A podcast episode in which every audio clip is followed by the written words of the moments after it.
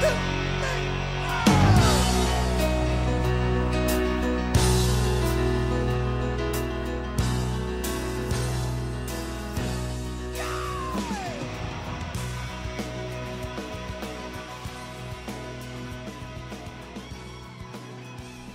good morning. Welcome back to the broadcast Retirement Network. I'm Jeff Snyder. This is BRN AM for Friday, December 15th, 2023. And our top story today organ aging, predicting an individual's risk for disease and death. And joining me now to discuss this and a lot more, Dr. Jarod Rutledge is with Stanford Medicine. Jarod, it's great to see you. Thanks so much for joining us on the program this morning. Thank you, Jeffrey. It's nice to be here. And and this study, I mean, I, I would consider this to be groundbreaking. And it, it, from your perspective, as someone who helped lead the study, conduct the study, being able to figure out what organ or organs could fail first, second, third, that's a pretty powerful amount of information. Yeah, we definitely hope so. I think um, the idea behind the study is to be able to use this information for all kinds of personalized medicine approaches and drug development. So we hope it's a powerful approach for people to use. And you know, as we all age, um, and maybe some, and you can answer this, but some of the some of our challenges in life may be habitual, maybe based on things that we do, but also there's a gen- genetic sequencing. I'm, a, I'm not a doctor by any stretch of the imagination, but we all have our challenges, and so um, over time your organs, your heart, your your liver, things will go bad over time. Mm-hmm. Yeah, that's true.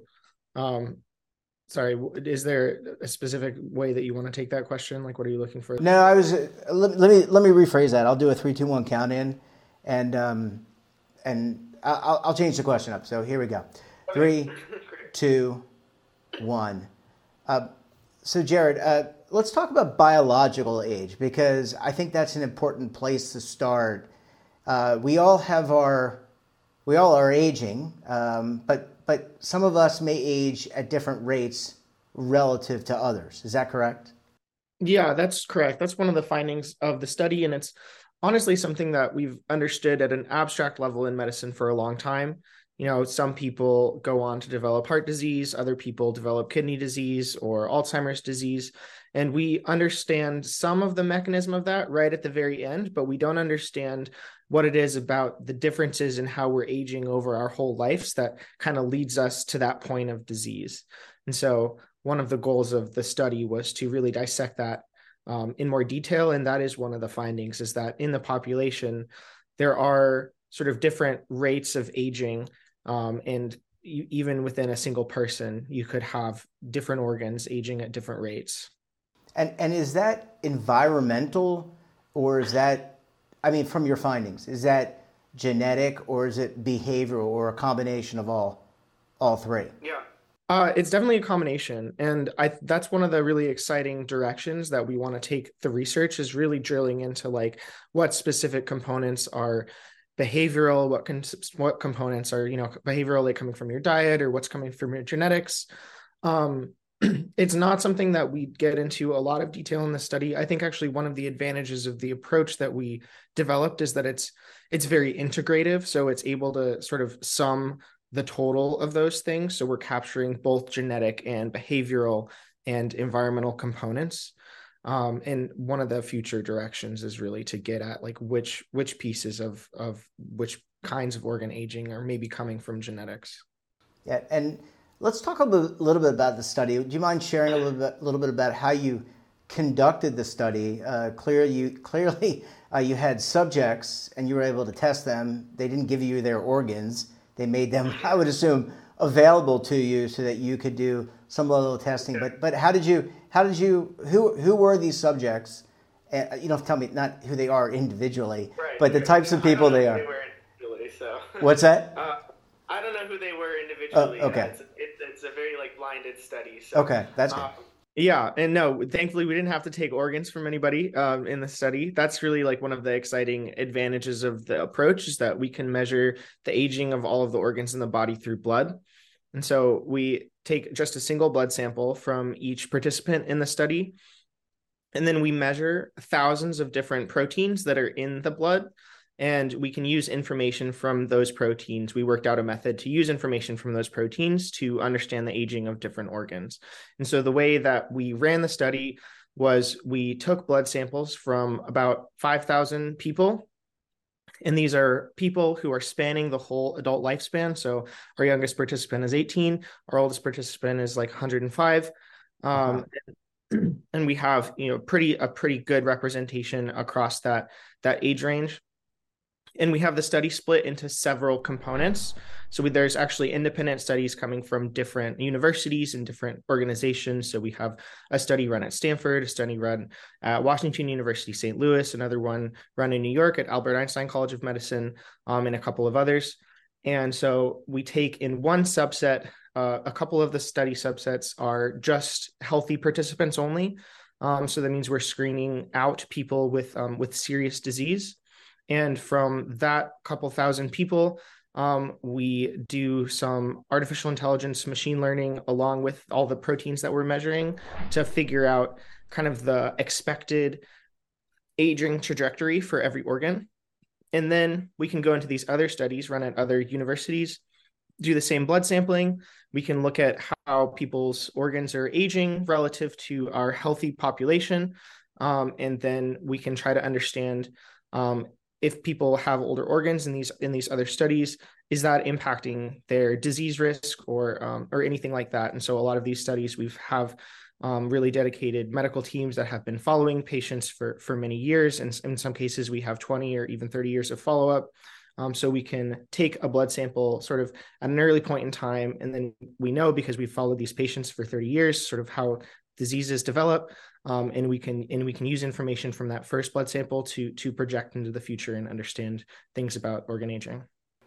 Uh, last question before we go to commercial break. Commercial break, and this may be way out of left field, but did you find any consensus as as terms of what maybe a specific organ of all the organs in your body would age faster? Like for for example, across all the subjects, the heart, or the lungs, or the liver, they all for the most part, not all, but a majority age quicker than other organs. Was there any commonality in that regard, or is it is it really dispersed?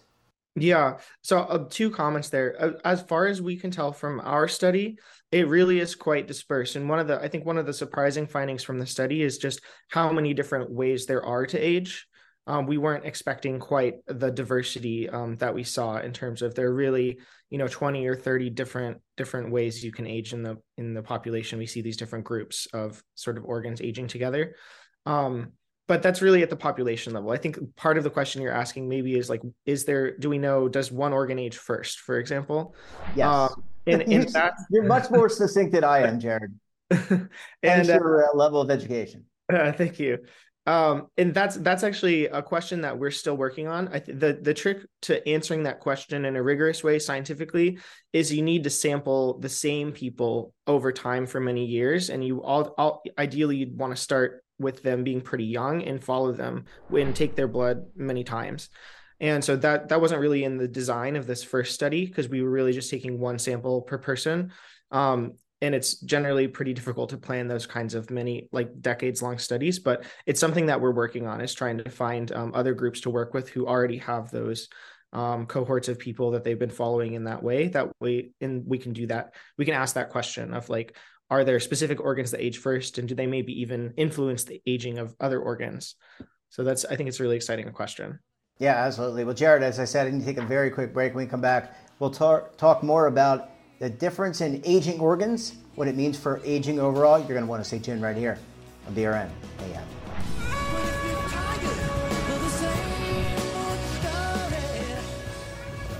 Imagine a new television network that will make you richer, healthier, and in control of your financial future.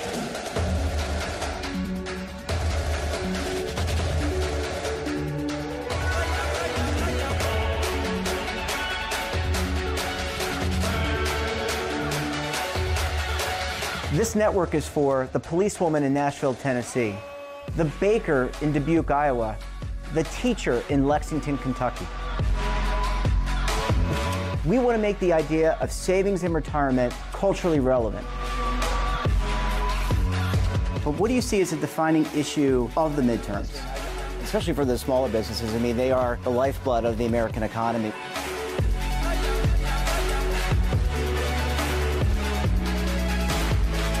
Featuring exclusive interviews, current affairs, and docu-series. 33 yeah. years old, you retired early. The philosophy is money only matters if it helps you live a life that you love. But you got to start thinking about retirement as soon as you get in.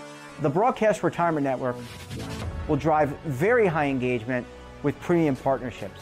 So this isn't retirement and savings for your parents or grandparents. This is for all Americans. And we're going to change the way you think about money.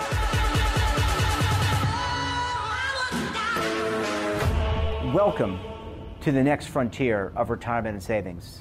This is BRN, the Broadcast Retirement Network. Well, Jarod, thanks so much for staying with us. Really appreciate you hanging around for segment number two this morning. Absolutely. And I think my heart aged a little bit faster during the commercial break. I don't know.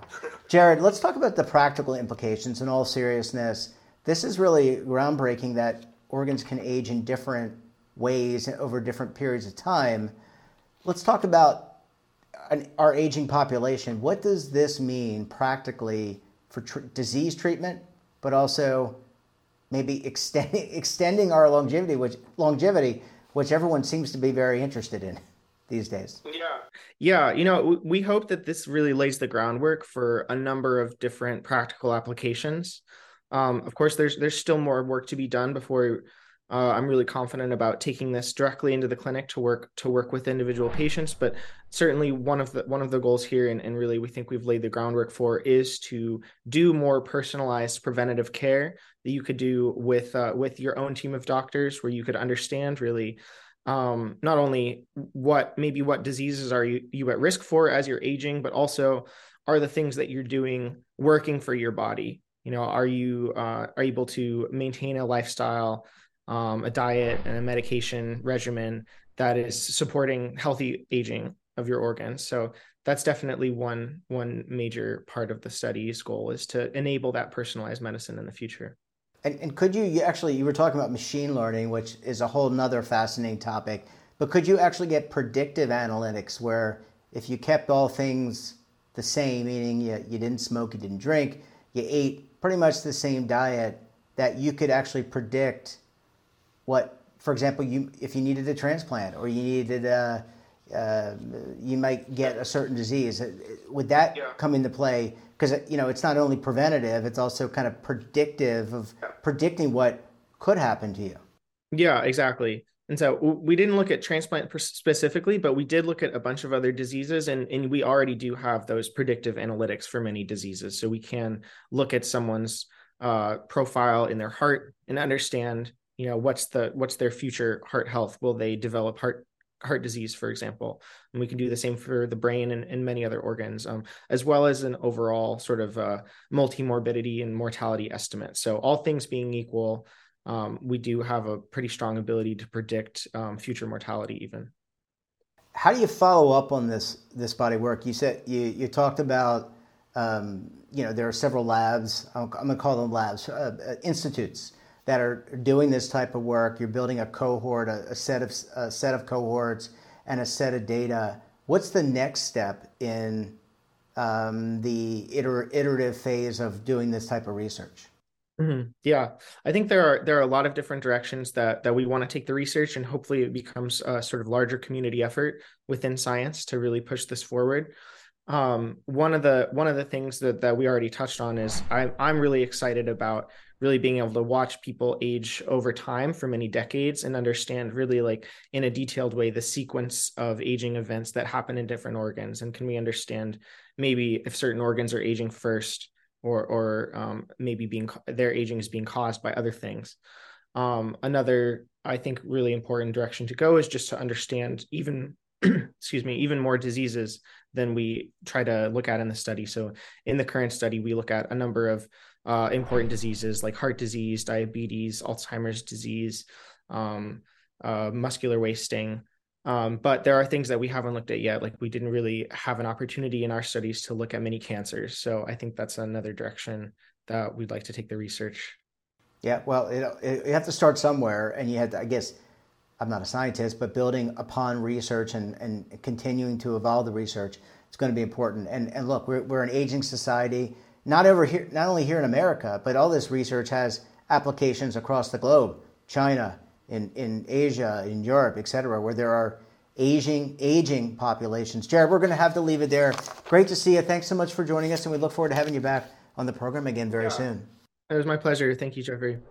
And that wraps up this episode of BRNAM. Have a topic of interest, someone you think we should talk to? Drop us a line. And don't forget, for all the latest curated news and lifestyle, wellness, finance, tech, so much more in all in one place, check out today's edition of our daily newsletter, The Morning Pulse. Want to search our archives, check out our latest content?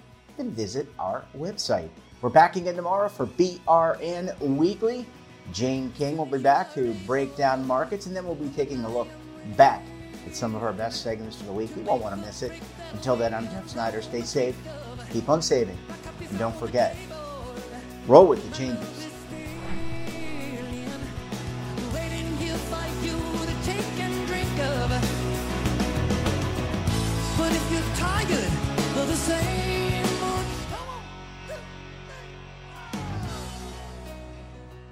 Now is your opportunity to co create content around any topic on the first lifestyle and wellness network. Reach a global audience through our platform and co own exclusive branded content. All of our programs are available on demand and also as audio only podcasts, so you can take us on the go. Broadcast Retirement Network, available anytime, anywhere, and on any device.